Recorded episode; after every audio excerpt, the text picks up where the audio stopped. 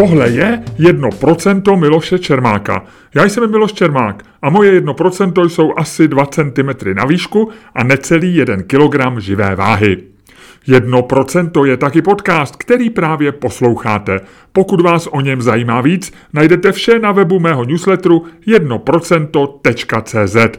Partnerem podcastu je spravodajský server Seznam zprávy.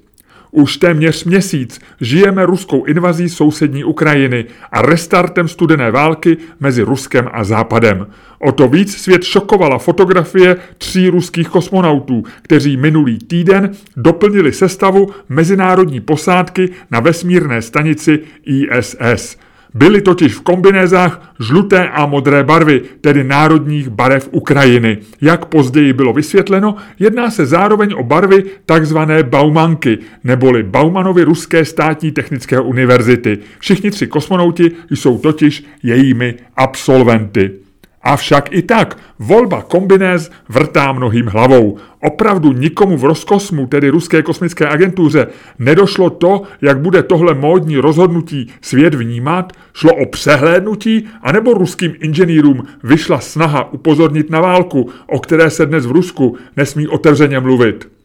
Zeptal jsem se na názor Tomáše Přibyla, kurátora letectví a kosmonautiky Technického muzea v Brně a publicisty, který kosmický výzkum a mezinárodní spolupráci na tomto poli dlouhodobě sleduje.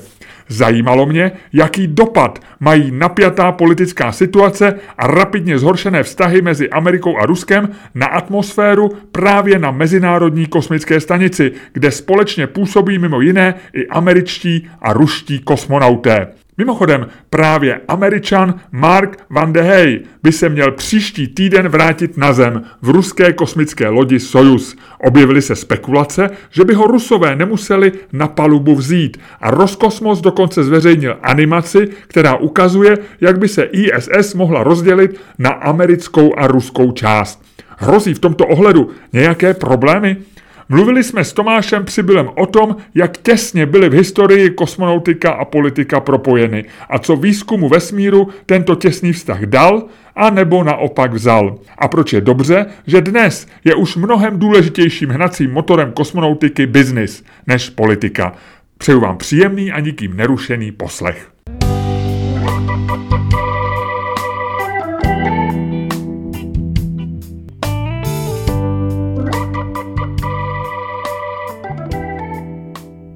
První otázka se samozřejmě týká toho, co jsme viděli všichni eh, minulý týden v pátek, kdy na kosmickou stanici ISS přiletěli tři ruští kosmonauti a celý svět žasnul, že mají žluté kombinézy. Pak se mluvilo o tom, že jsou to kombinézy, které vycházejí z barev nějaké technické univerzity.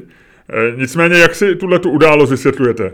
Já si myslím osobně, že je to takové to kouzlo nechtěného, že je opravdu pravdou to, že oni přiletěli v barvách Baumanovy uni- technické univerzity, protože všichni tři na ní studovali, což je taková vždycky vzácnost, že když mají tři kosmonauti, celá posádka stejnou alma mater. E, na druhé, e, ještě podotknu, že třeba ten emblém jejich mise je taky laděný celý do žluto-modrých barev, který ten emblém byl zveřejněný už někdy na podzim loňského roku nebo na přelomu přelomu uh, loňského letošního roku, čili dávno před těmi událostmi, kterými je vztahován.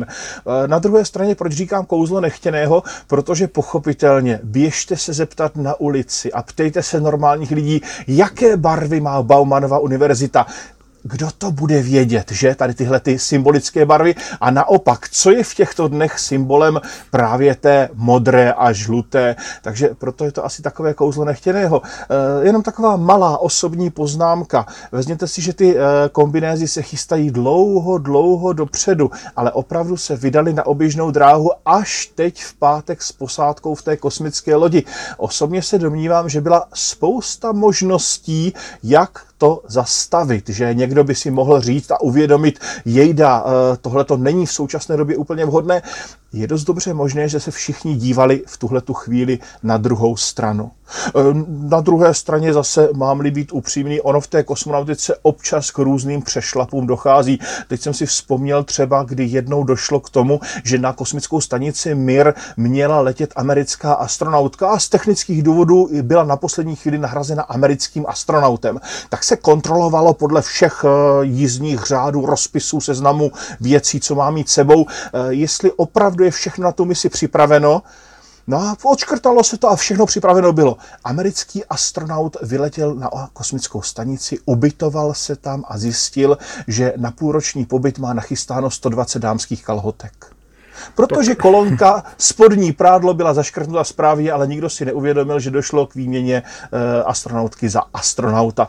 Takže ono občas se i něco podobného dá přehlednout, proto jsem říkal, ono je to asi takové to kouzlo nechtěného. Přikláníte se k tomu, že to opravdu někomu uteklo a nedošlo, což by bylo kouzlo nechtěného, a nebo to byl takový, jak vy říkáte, podívali se stranou, něco jako když vyšel nekrolog eh, Sládka Vaňka nebo přikulovače Vaňka, vlastně blahopřání k narozeninám, když měl narozeniny Václav Havel a bylo to ještě za komunistického režimu.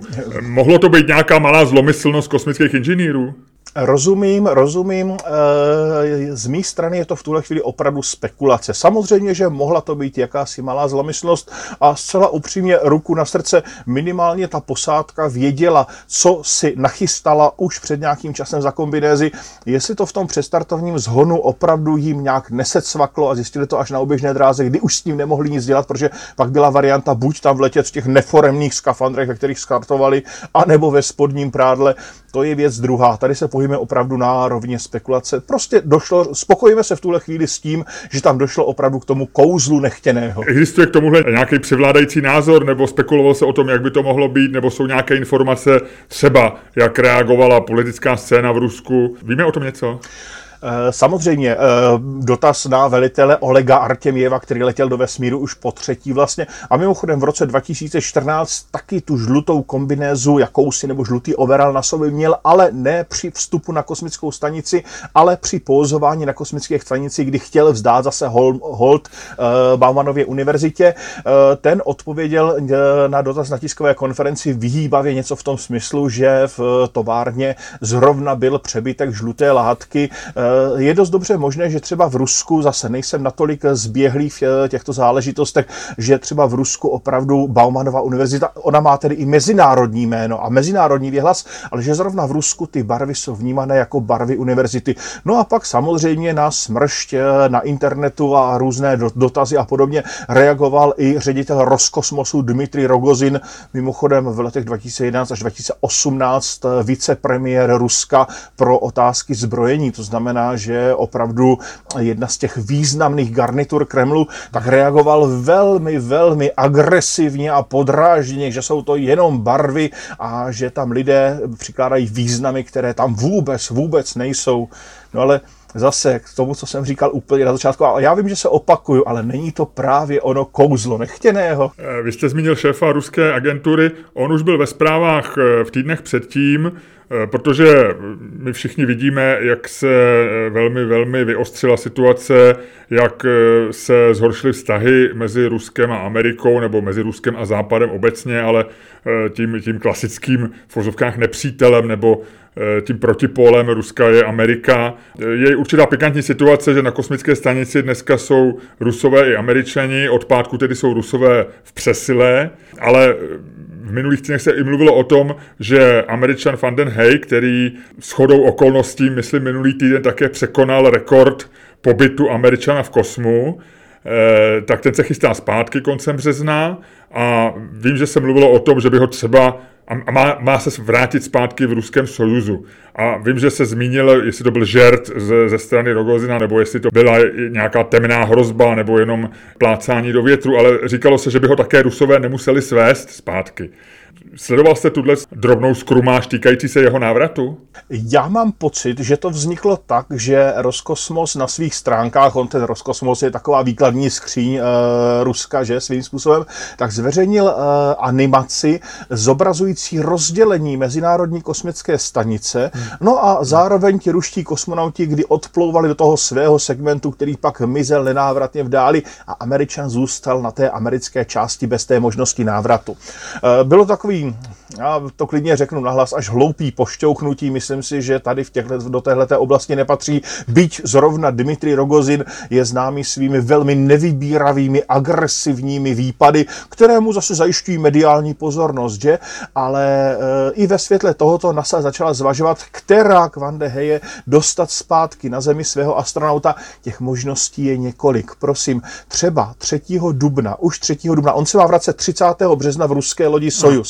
A 3. dubna letí vlastně turistická nebo komerční návštěvní výprava na Mezinárodní kosmickou stanici, která se vrací, um, teď nevím, jestli 11., 12., 13., to je jedno, před polovinou dubna. To znamená, že buď by se do téhleté lodi napumpovalo páté místo, on ten uh, Crew Dragon, pilotovaná loď Ilona Muska společnosti SpaceX, původně měla být sedmi místná, takže ono by to možná tak nemožné nebylo, anebo by jeden turista hold počkal na další let, který se uskuteční na podzim letošního roku.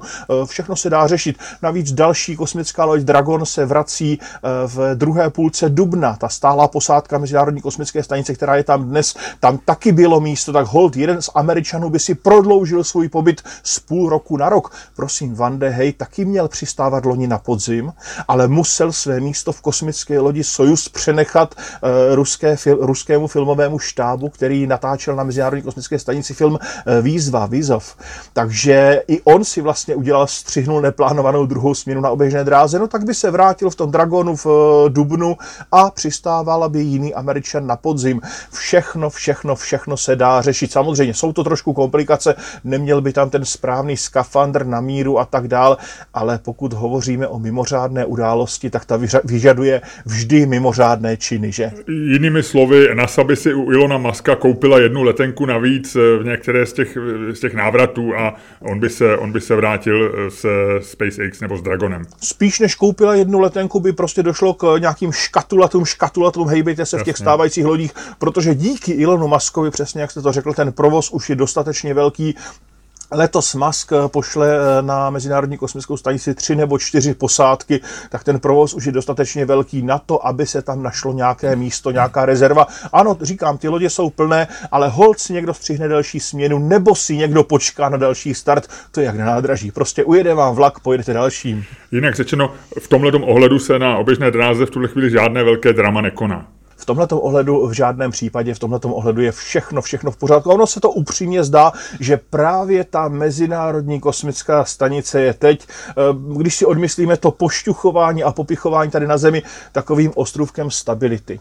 Já si vždycky vzpomenu, bavil jsem se s mnoha, mnoha, mnoha kosmonauty, kteří byli na kosmické stanici, na Mezinárodní kosmické stanici a vždycky si v téhle souvislosti vzpomenu na Marka Polanského. To je americký astronaut, který byl na té stanici, pokud mě paměť neklame, třikrát dvakrát, vždy jako pilot nebo jako velitel raketoplánu.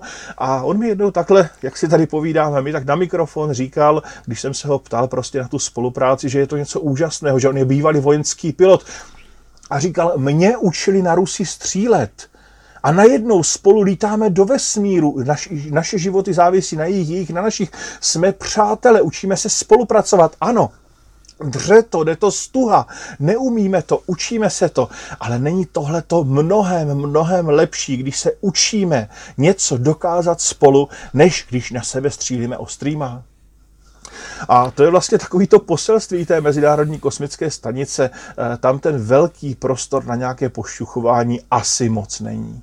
Ono, ale bohužel ty vztahy Ruska Amerika netáhne kosmická stanice, ale je to naopak, spíš eh, to, co bude s kosmickou stanicí, záleží na těch vztazích, které teď nejsou dobré. Já teď se zeptám zase na spekulaci, ale zase vycházím z toho, že, že sledujete sociální média, sledujete odborný tisk. Eh, já myslím, že dneska i kosmonauti tweetují. Mají Twitter, že jo? Myslím, že, myslím, že tweetují. Mají, mají, dokonce i z oběžné dráhy jsou nám schopni tweetnout, no. co potřebují. Vy jste už samozřejmě řekl, že za prvé kosmonauti jsou profesionálové, za druhé o, jejich životy závisí závisí jeden na druhém, to znamená, že, že tam není nějaký velký prostor na, eh, na řekněme, nějakou řevnivost nebo politický spory. Ale eh, to, co se dneska děje a válka na Ukrajině je události, kterou vlastně nelze pominout. Ani když potkáte kamaráda na ulici e, s kolegou v práci, všichni se o tom nějakým způsobem bavíme. Situace tam je specifická, že jsou tam Rusové Američani, je tam myslím Němec ještě. Myslíte si, že baví se o politice, asi všechny jejich hovory jsou nahrávané, protože, co, což je asi automatické, tak tam není nějaký velký prostor, aby si řekli, tak jako jsme někdy zvyklí byli i za minulého režimu, říct si potichu něco jiného než nahlas. Jak myslíte, že probíhá dneska komunikace, nebo se tomu absolutně vyhýbají a, a vůbec to neřeší? Ptám se na váš odhad, já vím, že to nemůžete vědět. Eh, rozumím, sám jste to uvedl tím, že je to spekulace. Eh, já si domnívám, že tyhle ty věci moc neřeší z jednoho prostého důvodu. Přece jenom tam nahoře, přestože přístup k nějakým informacím mají, tak uvědomte si, že ten přístup k těm informacím je přece jenom trošičku omezený. Takže asi tam nějaké třeba narážky, poznámky určitě proběhnou, eh, ať tak nebo tak, nepochybuji. A to se ještě, mimochodem, to je taky zajímavá věc, neobjevili třeba snímky z oběžné dráhy bojů na Ukrajině, jo, že nezveřejnila ani NASA, ani, eh, ani uh, Rusko. Hmm. Přitom vezměte si, když došlo k útoku na dvojčata 11. září 2001, tak v podstatě druhý den byly snímky kosmonautů, hmm. pořízené kosmonauty, pardon, z Mezinárodní kosmické stanice právě toho místa v New Yorku, kde stála dvojčata.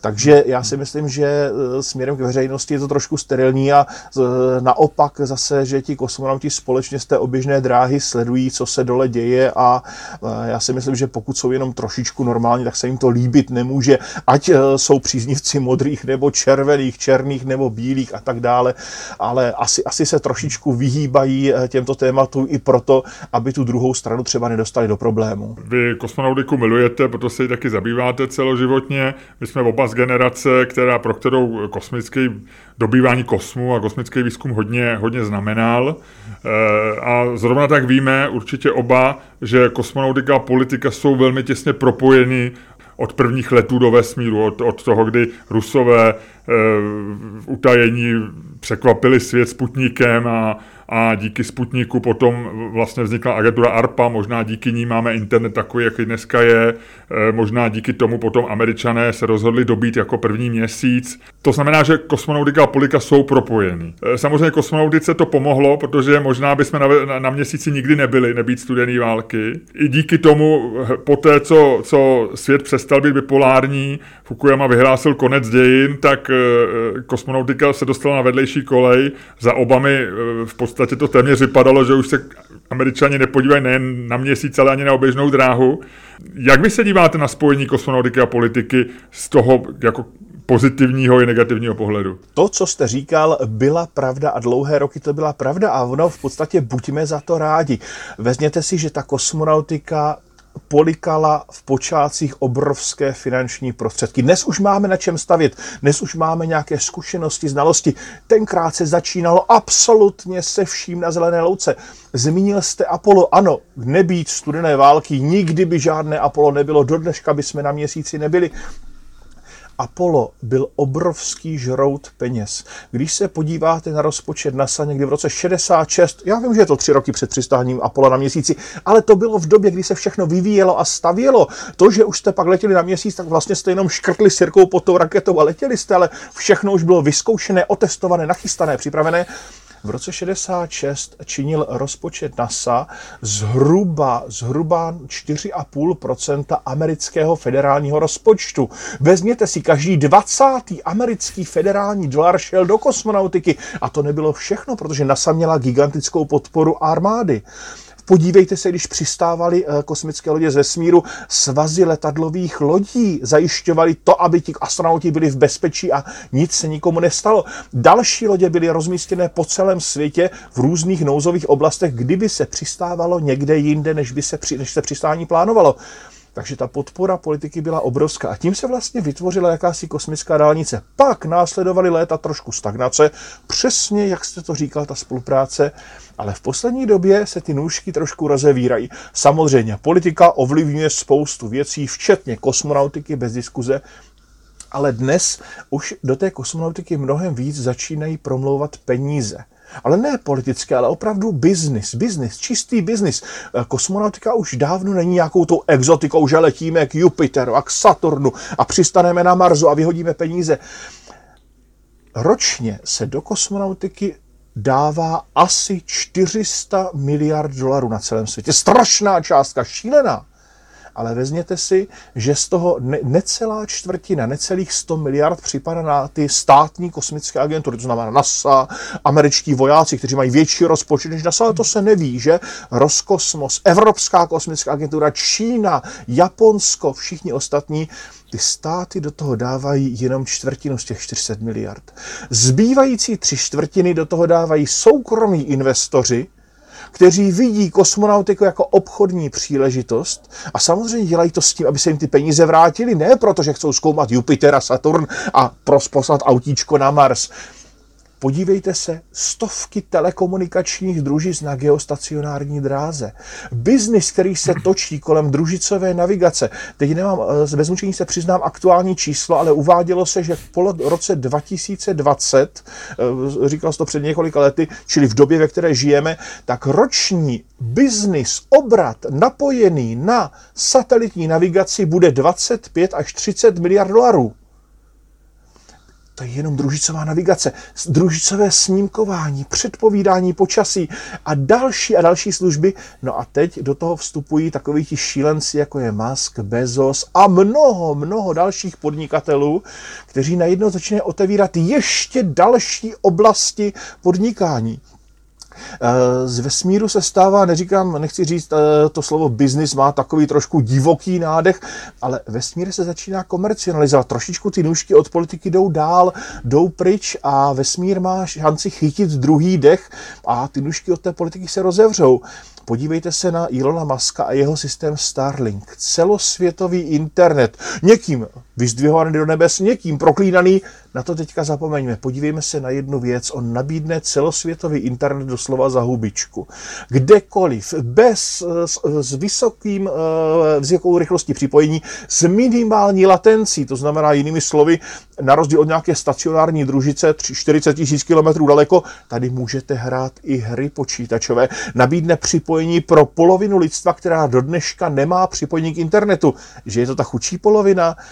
Prosím, jenom ve Spojených státech je dnes chudá země, že Spojené státy 15 milionů lidí bez připojení k internetu, protože prostě klasickým připo- připojovatelům se to nevyplatí. Systém Starlink, vysypete družice nahoru a pak už kromě nějakých pozemních bran ty družice fungují sami. Nemusíte je hlídat, Elektřinu si vyrábí sami, nepotřebujete žádné generátory, agregáty, ty druži, těch družic je spousta, předávají si služby. Nejstřízlivější odhady hovoří o tom, že ten systém Starlink bude generovat zisk. Zisk, ne obrat. 30-50 miliard dolarů ročně. To je továrna na peníze, jak říkají ekonomové. Tady už to není jenom o politice, no zase všichni z vás, všichni jste slyšeli různé aplikace Starlinku, včetně zase, když se točíme tedy kolem té spolupráce a Ukrajiny, tak i na Ukrajině, že Starlink odvádí opravdu uh, velkou, velkou službu, že? Takže ať se vrátím k té otázce té politiky a biznisu, tak uh, ano, politika vždycky ovlivňovala a stejně o nás ovlivňuje ve spoustě oblastí, ale je zvláštní, že v té kosmonautice ten biznis začíná převládat, nabírá druhý dech a to, co dřív předváděla jenom NASA, to, co byla výsadou těch velkých kosmických agentur, tak najednou dneska zvládají i soukromníci.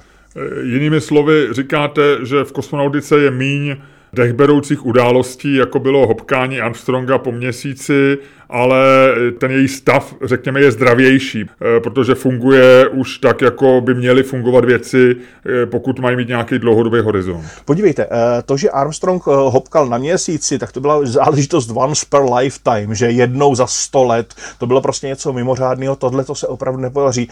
Ale když se na to podíváte, máte pocit, že ti soukromníci opravdu nenabízí úžasné věci, dechberoucí, Elon Musk zrovna, ono asi to jeho jméno fakt nelze vynechat, a jeho přistání návraty kosmických raket, jeho plány na raketu Starship, jeho systém Starlink.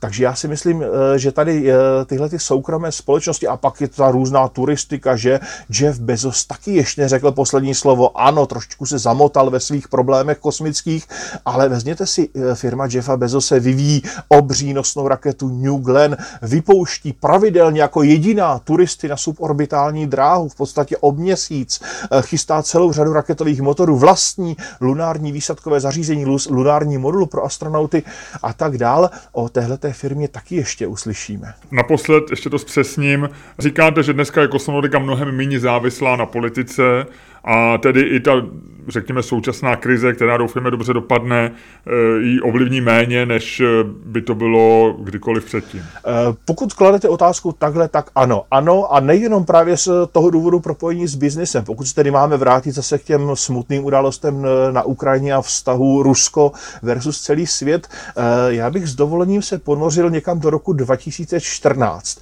Do roku, kdy došlo k anexi Krymu, že invazi ruské na Krym a v tomhle roce byly uvaleny na Rusko první sankce. A ono se to třeba nezdá. Všichni říkají, že ty sankce jsou bezzubé, ale vemte si, kosmonautika měla 8 let na to se na, ty, na tu situaci nachystat.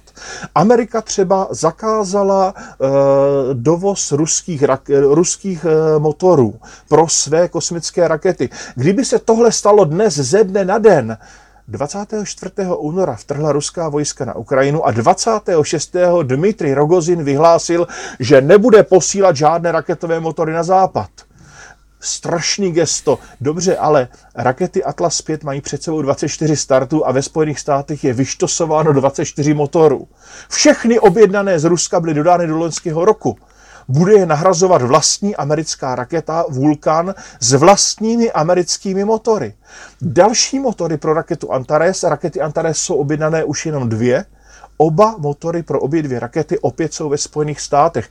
Takže jsme se na to měli možnost nachystat. Totež, když se podíváme třeba do, na Evropskou kosmickou agenturu, Dmitry Rogozin zakázal starty raket Soyuz ze francouzské Guajány. Krátkodobě je to problém, ale Evropská kosmická agentura uvažovala o tom, že během dvou nebo tří let ty Sojuzy z té Gvajány posílat do vesmíru přestane. Protože letos představí dvě nové rakety, Vegu C a Ariane 6 a obě dvě budou moci převzít většinu nákladů, které měly vynášet rakety Sojuz. Takže se počítalo s tím, že se zbaví té závislosti na ruských Sojuzech. Takže v podstatě díky tomu, že nás Rusko dokázalo v tom roce 2014 varovat, tak nám vlastně poskytlo dost času. No je to trošku zvláštní, ale ta kosmonautika opravdu má strašně velkou setrvačnost. Když se dnes někdo rozhodne, když se vy já domluvíme, že prostě postavíme novou kosmickou loď, tak tady nebude za rok, nebude tady za dva. Budeme ji mít třeba za šest, za osm, za deset let i s nějakou maximální podporou ať kohokoliv, technickou, technologickou, finanční, to je jedno.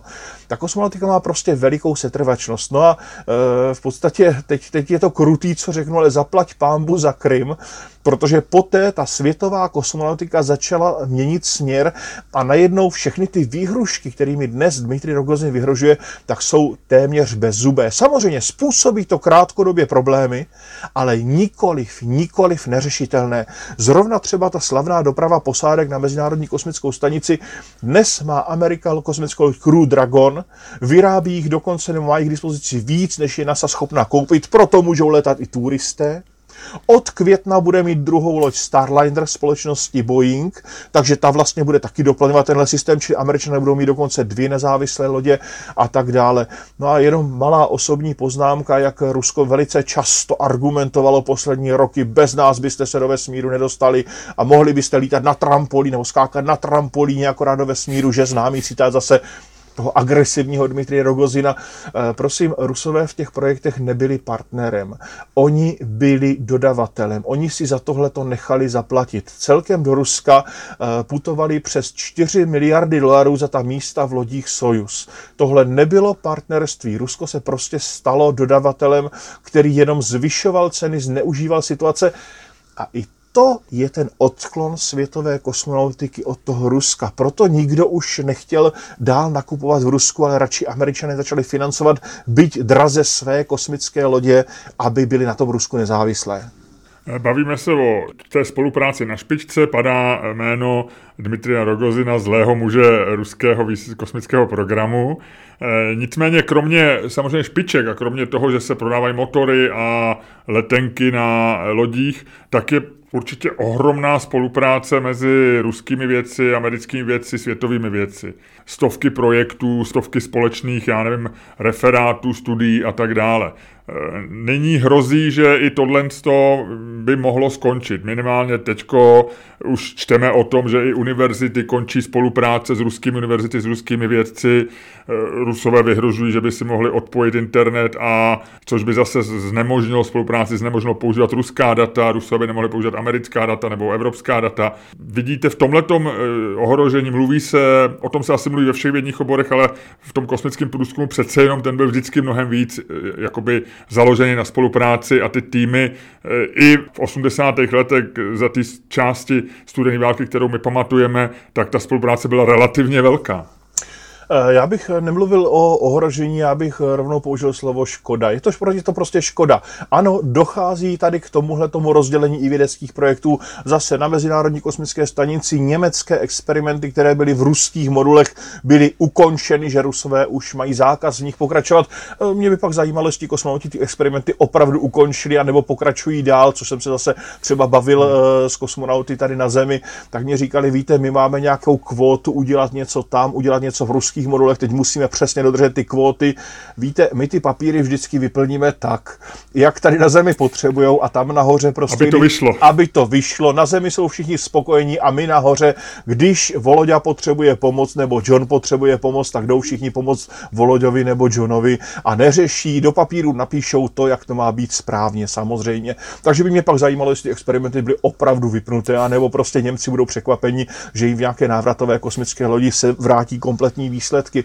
Eh, ano, došlo třeba k vypnutí dalších eh, přístrojů na ruské rentgenové observatoři Spectre RG, která zkoumá rentgenové záření, nebo ten přístroj, který byl vyrobený v Německu, byl uvedený do stavu hibernace, to znamená nefunkčnosti. Eh, nejnovější, největší obětí je sonda ExoMars, což je unikátní projekt Evropské kosmické agentury a Roskosmosu, ta sonda se chystala asi 10 let, měla odstartovat letos v září na raketě Proton a příští rok v červnu přistát na Marsu. Unikátní to byl, byla tím, že tam byl vlastně mobilní robot rover Rosalind Franklinová a tenhle ten měl za úkol jako první v historii pátrat po stopách života a to pozor, nejenom na povrchu, protože on ten povrch eh, říká atmosféra, kosmické záření, agresivní prostředí, ale pod povrchem, kde je tekutá voda na Marsu a kde ty teploty jsou příznivé. Eh, tenhle ten rover měl dvoumetrový vrták, respektive vrták, který byl schopen odebírat vzorky až dvoumetrové hloubky. Eh, ta sonda byla velmi dobře nachystaná, byla tedy několikrát odložena a bohužel Evropská kosmická agentura, bohužel směrem k kosmonautice, eh, jinak je to asi správné rozhodnutí, se rozhodla, že na tomhletom projektu dále nebude s Ruskem spolupracovat. Což je strašná, strašná škoda, a e, už letos v lednu se totiž říkalo, že ta sonda měla nějaké drobné technické problémy a že pokud by se je nepovedlo vyřešit, byly drobné, vyřešily by se. Takže start je letos nebo muzeum. Takže bohužel e, ta sonda má velkou, velkou, velkou pravděpodobnost, že už nikdy, nikdy nepoletí, což e, opravdu tu světovou vědu ochudí. Nesmírně, nesmírně ochudí samozřejmě. Ale to jsou zase špičky ledovce, takových projektů v menším budou určitě tisíce. V menším eh, různá spolupráce na drobných družicích, přesně jak jste říkal, třeba univerzity a tak dále, to asi nemá smysl všechno vyjmenovávat. Prostě je to škoda, je to obrovský ochuzení pro všechny strany, protože ten může nabídnout to, ten může nabídnout to a Víte, ty mezinárodní projekty často jsou kritizované. Proč třeba na, v ruských lodích vůbec lítali uh, cizinci nebo v amerických raketoplánech, proč lítali neameričtí astronauti, vždyť těm američanům obsazovali místo, ale ono to opravdu tady tenhle ten záběr nesmírně, nesmírně zpestřuje. Když se podíváme třeba zase do minulosti, tak eh, ve východním Německu třeba, uvedu příklad, tak byly nesmírně kvalitní optické systémy, že fotoaparáty východoněmecké chodili i k nám do Československa, to byla prostě špička v tehdy, stejně tak měli špičkovou i jinou optiku jak se to Sovětskému svazu na těch kosmických stanicích hodilo. Oni prostě nebyli schopni eh, vyrábět takto kvalitní a takto zajímavé eh, optické přístroje, takže ta spolupráce, přestože to východní Německo bylo prťavé ve srovnání s obrem sovětským svazem, tím ruským medvědem, a přesto ta spolupráce měla přínos pro obě dvě strany. My jsme se teď bavili o mezinárodní spolupráci a opomíjeli jsme Čínu. Eh, v tuhle chvíli, jestli se nepletu, tak na oběžné dráze nebo ve vesmíru je 13 lidí z toho 10 na ISS a tři Číňani jsou u sebe ve své bytovce. V jakém stavu je ten čínský kosmický program a platí pro něj taky to propojení s biznisem, anebo, anebo tam ještě trošku víc hraje ta ideologie, kterou pamatujeme eh, z těch dávných dob eh, rusko-amerického soupeření? Tak eh, proč jsme do teďka nemluvili o Číně? Protože jsme mluvili o spolupráci. A ona, ta čínská kosmonautika, si hraje takovou svoji ligu. Ano, ona spolupracuje, ale tehdy, když je to opravdu pro ní pragmaticky výhodné. Chystá třeba i lety zahraniční kosmonautů na svoji kosmickou stanici. Tři z evropských astronautů se učí čínsky, aby byli schopni letět na kosmickou stanici. Eh, uvažovalo se o dvou návštěvách Evropanů na čínské kosmické stanici. Čína spolupracuje s různými zeměmi a tak dále, ale jinak si jede vlastní ligu. Takovou eh, opravdu vlastní hru eh, projevuje se to v tom, že nepouští nikoho do té kritické cesty. Prostě ona si udělá program a někoho milostivě přibere. Podívejte se, teď se vrátím do Ameriky, neutíkám z Číny, vrátím se do Číny. Kdybych utekl, omlouvám se a vraťte mě na správné čínské koleje. Podívejte se, ve Spojených státech stojí na startovací rampě obří raketa SLS. Na jejím vrcholu je kosmická loď Orion kosmická loď, která má létat k měsíci a později k Marsu. Je tam kabina pro posádku a pod tou kabinou pro posádku je servisní modul. Kritický modul, který eh, bude mít sluneční baterie, který má motory, který bude provádět korekční manévry, zajišťovat stabilitu, komunikaci, vodu pro posádku, chlazení, prostě pro tu kosmickou loď, ve kterých sedí kosmonauti, pro ten malý kužel nahoře. Tenhle ten servisní modul je vyrobený v Evropě. Nikdy v historii Evropa nedodala kritický hardware pro pilotovaný kosmický let. A najednou půlka vlastně americké v úvozovkách kosmické lodi je vyrobená v Evropě. Tohle to by Čína nikdy nepřipustila. Čína by si tu loď vyrobila sama a pak by tam třeba někoho pozvala, aby mu mohla to místo nabídnout, ale nikdy, nikdy by si Čína nevytvářela takovouhle Závislost je vošklivý slovo, ale prostě nikdy by si nevytvářela takovýhle úzký manželský svazek s někým. Takže eh, tohle je směrování čínské kosmonautiky. Ona si jde svojí cestou, aby ji nikdo neohrozil. Ona si sbírá svoje úspěchy, má nesmírně robustní kosmický program. Čína si moc dobře uvědomila, že je to zdroj pokroku, technologií, že ta kosmonautika je katalyzátorem Teď bychom mohli strašně dlouho mluvit o tom širokém záběru. Vy jste zmínil kosmickou stanici. To je něco úžasného. Eh, kromě ta stanice ovšem potvoří nějaký ekosystém. To znamená, že Čína je schopná vyrábět moduly kosmických stanic, spojovat ty moduly, posílat zásobovací lodě, posílat kosmické lodě nahoru dolů. Kromě toho má Čína robustní třeba lunární program, že dokázala přistát na měsíc, automaticky dokázala přistát na odvrácené straně měsíce. To je prosím z technického hlediska ne oříšek, to je ořech, opravdu, to mi věřte, o to se nikdo nikdy ani nepokusil. Dokázala automaticky vrátit vzorky hornin z měsíce, vyslala velikou, velikou sondu k Marsu. Ta sonda se skládá z několika částí, z orbitální části, z přistávacího modulu a z vozítka Čužum, které tam jezdí kolem dokola tohle dala všechno na první dobrou. Žádných osm nepovedených exper- experimentů a zkoušek, ale tohle dala na první dobrou. Chystá sondu pro k odběru eh, vzorku z asteroidu, sondu ke kometě, sondu pro k návštěvě Jupitera. Chystá sondu, která má odebrat vzorky z Marsu kolem roku 2030. Chystá velikou raketu CZ-9 Changzheng 9, dlouhý pochod 9 s nosností 140 tun nákladu. Malá nápověda, to je stejná nosnost, jakou měl Saturn 5 nebo jakou bude mít americká SLS. pro lety kosmonautů na měsíc. Ano, cílem čínské kosmonautiky je poslat svého kosmonauta na měsíc před koncem této dekády. No a Otázka měla druhou polovinu, ještě pořád držím, nezapomínám. Ptal jste se třeba na propojení nebo na ten soukromý čínský sektor. Ano, Čína pochopila, že ten soukromý sektor a americký model, na který američané vstoupili, je zdrojem inovací. Jenom připomenu, američané se před nějakými těmi 15 lety rozhodli vsadit na komerční kosmické lety. Ono se to špatně překládá, to slovíčko není úplně přesné v češtině. Eh, komerční let znamená, že NASA není objednavatelem hardwareu. Eh, do té doby prostě, když stavili raketoplán američani, tak vojáci řekli, že musí umět tohle, že musí umět tohle, vědci řekli, že musí umět tohle a pro vynášení e, meziplanetárních sond musí umět tohle. A když šla okolo uklízečka s tím smetákem, tak řekla, že raketoplán musí umět tohle. A ten raketoplán uměl tisíc věcí. Zbytečně, úplně zbytečně. Mohl bych vám jmenovat spoustu schopností raketoplánu, které nikdy nebyly použity. Ale asi si dovedete představit, že ty, které byly použity, nikdy nebyly použité zaraz. Že vždycky raketoplán dělal jenom část toho, co uměl a byl zbytečně předimenzovaný, drahý, složitý. A NASA se rozhodla na to jít naopak. Nebude si objednávat hardware, ale objedná si službu. Potřebuji dostat kosmonauty na kosmickou stanici Prima. Vyhlašuju, zaplatím tomu, kdo mě dostane dvakrát do roka čtyřčlenou prosádku na kosmickou stanici. Teď si sedla do křesla a řekla a předveďte se. A přišla spousta firm s různými koncepty. No a najednou z toho byl ten zdroj inovací, že? Už nebyl nikdo sešněrovaný tím, že to musí mít výšku 52 metrů a průměr 4 metry a takový a makový parametry, ale podívejte se na tu pestrost těch soukromých, v těch komerčních systémech. Jenom doprava nákladu na Mezinárodní kosmickou stanici SpaceX, kosmická loď Dragon, nákladní a firma ATK, eh, je Northrop Grumman, vlastně ona si několikrát přejmenovala, tak se omlouvám, Northrop Grumman, tak eh, s kosmickou lodí Cygnus. To jsou úplně dva odlišné systémy, ale zadání bylo úplně stejné. No a zpět do té Číny a Čína se rozhodla jít touhletou cestou.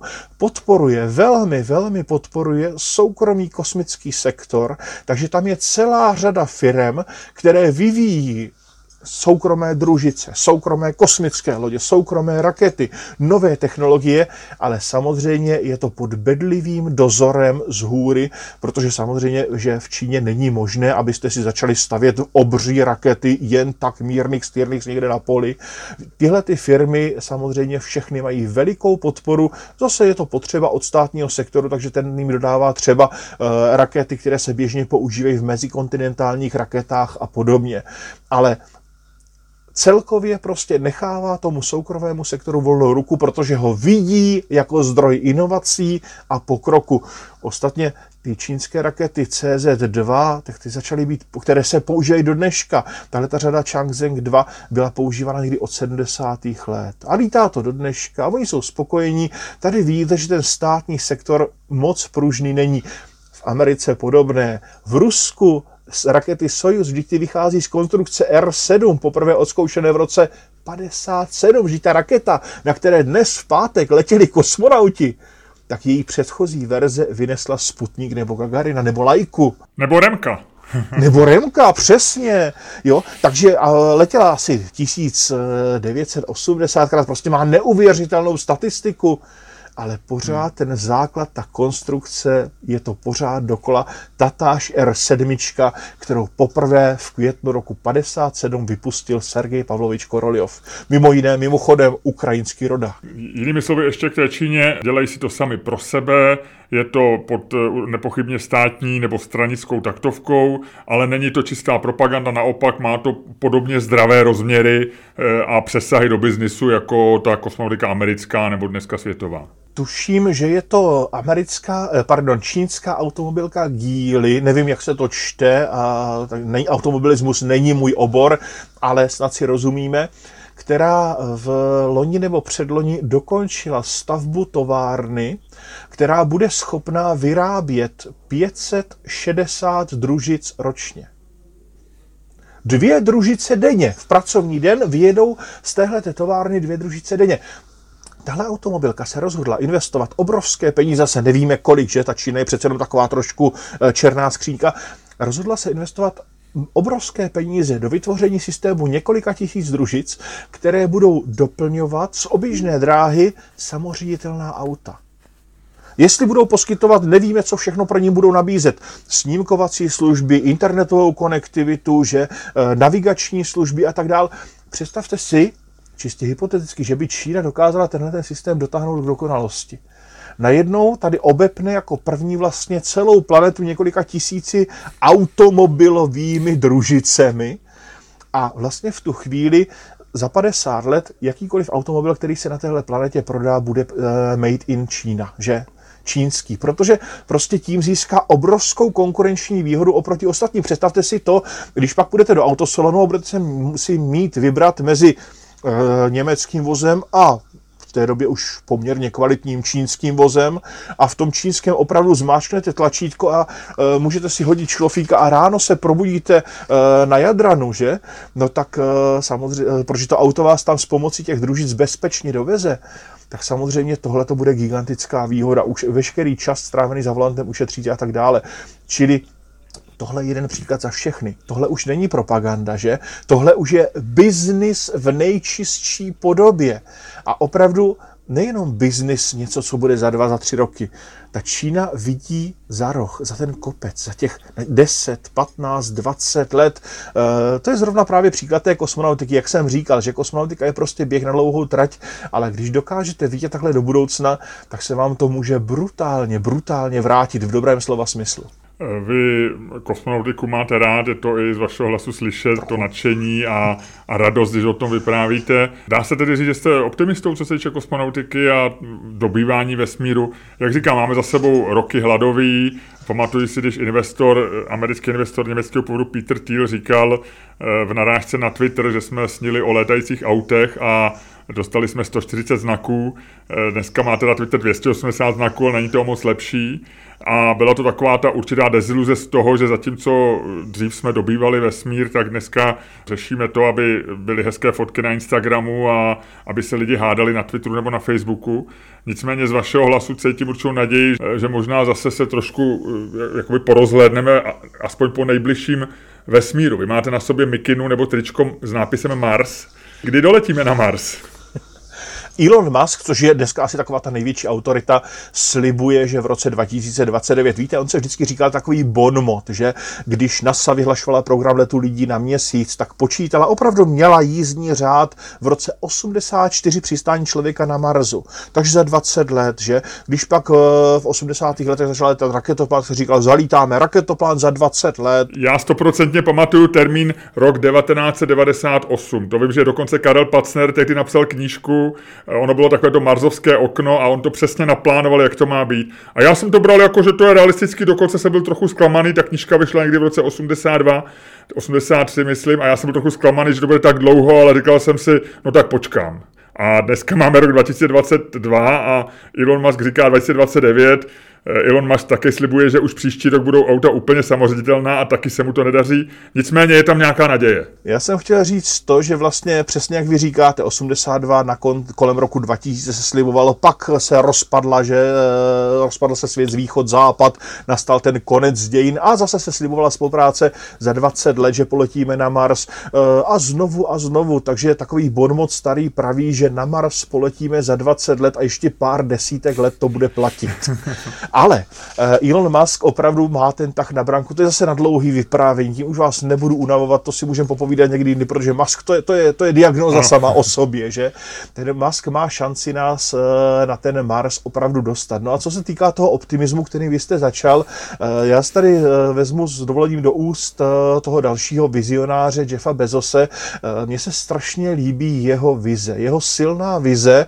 Um, dobře, můžeme spochybňovat, že zatím nemá takové úspěchy jako Musk, ale ale prostě má trošičku jinou cestu. Eh, já si vážím každého, kdo dělá kosmo, každého miliardáře, který dělá kosmonautiku. Ne, dělá, vážím si každého člověka, protože tohle nás posouvá dopředu. A Jeff Bezos eh, má takovou vizi, že tam nahoře je bezedná studnice zdrojů. Všechno, co je tady na Zemi omezené, vzácné kovy, můžeme jmenovat platinu, iridium, tam nahoře je to bezedný. Totež energie, nahoře je všechno v neomezeném množství.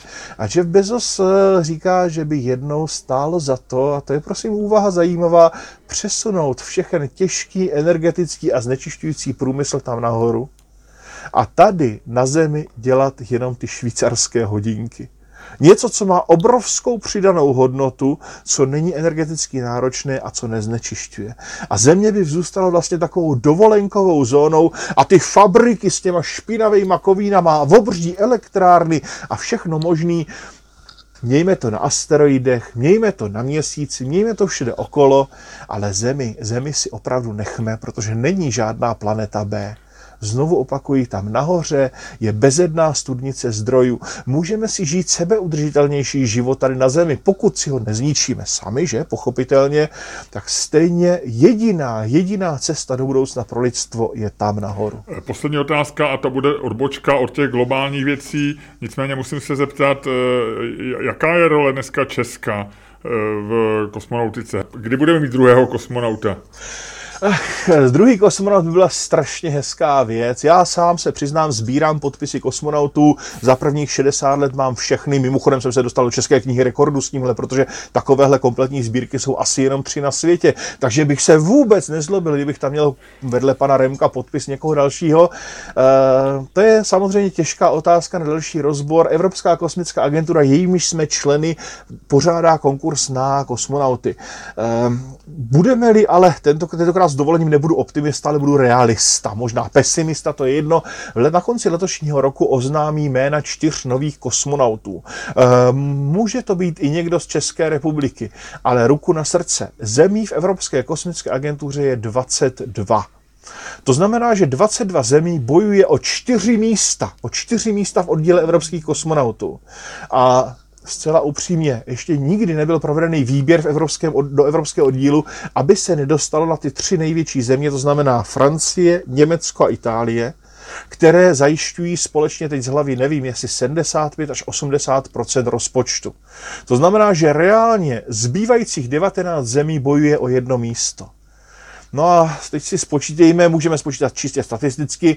Strašně bych si přál, aby tady mezi náma na ulici chodil někdo, kdo je fakt tak dobrý, kdo porazí všechny ty řeky, Španěli, Portugalce, Brity, eh, Dány a já nevím koho všeho ještě, ale ta pravděpodobnost není příliš veliká a zase tam asi trošičku bude hrát roli politika, že třeba ty starší země, které už jsou v Evropské kosmické agentuře 30 let a ještě svého kosmonauta neměli, tak se budou hlásit o to své místo na slunci. Takže tady to asi nebude. Bylo by to hrozně hezké strašně rád bych se mýlil, věřte mi.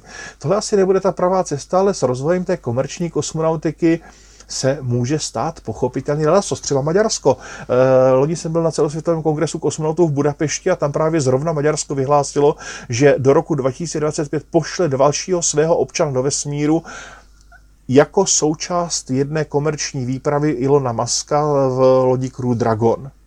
No, takže to byl ten český kosmonaut, říkám, strašně rád bych si s ním ještě letos potřásl pravicí, byla by to obrovská inspirace, že? Byla by to prostě obrovská inspirace eh, pro mladé, pro, pro lidi, pro vědce, pro všechny, aby studovali technické obory, matematiku, fyziku, když byste měli šanci jednou do té kosmické lodi usednout.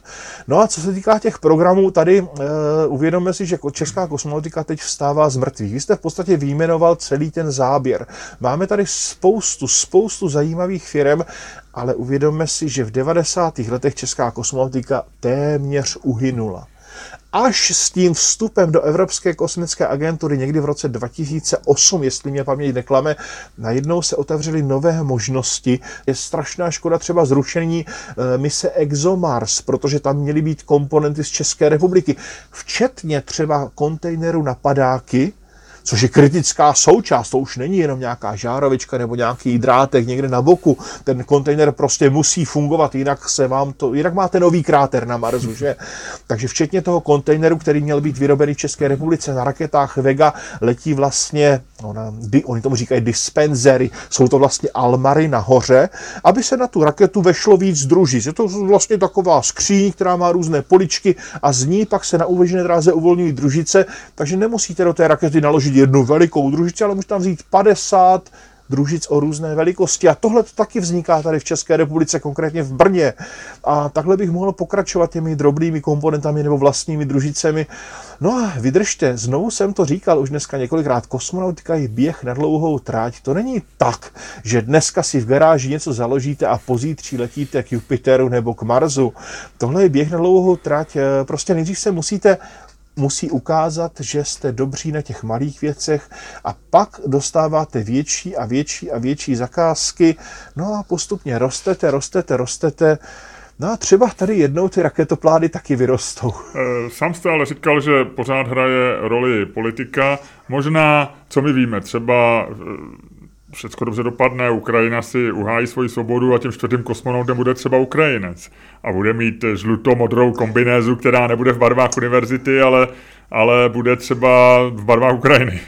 Ukrajina svého kosmonauta už mimochodem měla, uh, jinak nebude tím čtvrtým Ukrajinec, bylo by to zase hezký i symbolický gest, ale ona není členem Evropské kosmické agentury, že? Takže, no, tak dostane hostující sedadlo. Tak uh, dostane nějaký sedadlo, nebo uh, je možný, že ji v té komerční misi někdo dá. Uh, to je zajímavá věc. Ukrajina svého kosmonauta měla. Uh, jmenoval se Leonid Kadeniuk. Původně byl vybraný k letům na raketoplán Buran v Sovětském svazu. Uh, po zrušení programu Buran se chystal k letům na orbitální stanici Mir.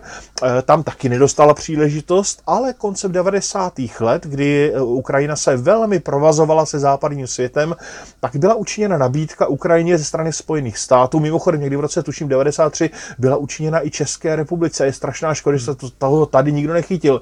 Na let ukrajinského astronauta na americkém raketoplánu. A teď si nevím, jestli to bylo v roce 97 úplně přesně, nebo v nějak plus minus, eh, tak eh, Leonid Kadeniuk, ukrajinský astronaut, opravdu v ukrajinských barvách hmm. letěl hmm. na raketoplánu Columbia na kosmickou výpravu. Bohužel eh, v roce 2000, tuším 16 nebo 17, nás navždy opustil. Takže Ukrajina svého kosmonauta na rozdíl třeba od Česka měla. My máme aspoň toho československého Remka. Eh, já vám moc děkuju, to byl Tomáš Přibyl, eh, odborník na kosmonautiku, publicista, člověk, který se celoživotně zajímá, dojímá a prožívá eh, kosmický kosmický výzkum. Eh, já vám ještě poslední otázku, kterou dávám každému v podcastu. Je hrozně jednoduchá a můžete ji, protože jsme se celou dobu bavili o kosmonautice, zase zaměřit tím směrem. Za deset let bude svět lepší anebo horší, než je dneska. Na svět odpovědět nedokážu, světu nerozumím, ale co se týká kosmonautiky, tak uh, bych se vsadil a opravdu klidně i o svoje peníze, což jako nebývá u těch všech prognostiků, že zvykem, že uh, nám za těch deset let přinese neuvěřitelné věci, neuvěřitelné technologie, neuvěřitelný pokrok a že ta kosmonautika za těch příštích deset let urazí obrovskou cestu nejen ku prospěchu kosmonautiky, ale ku prospěchu nás všech. Zeptali se jednou amerického astronauta Gregoryho Weissmana, asi ho neznáte, to tuctový astronaut při úctě k němu, který letěl na Mezinárodní kosmickou stanici. Proč do toho zatraceného vesmíru lítáme? Je to drahý, nebezpečný? A on jim odpověděl, my tam děláme výzkumy a zkoumáme technologie, které za 10, za 15 let budou zachraňovat životy tady na Zemi. Po tohle bych se podepsal. Ta kosmonautika je opravdu katalyzátor, který pomáhá neskutečným, neuvěřitelným způsobem, který si často neuvědomujeme, zlepšovat život tady nás všech na Zemi. Eh, já moc děkuji. Vy jste použil slovo tuctový kosmonaut, to pro člověka, který jako kluk eh, toužil nade všechno stát se kosmonautem a zároveň nikdy nepochyboval o tom, že se do vesmíru někdy podívá, takže eh, to mi asi nevíde. Nicméně stále je to profese, kterou v historii dělalo dohromady, myslím, 600 lidí takže slovo tuctová je, myslím, je, myslím trošku přehlíživý, ale, ale líbí se mi, jak se na to díváte. Moc děkuji za rozhovor. Mějte se hezky, nasledou.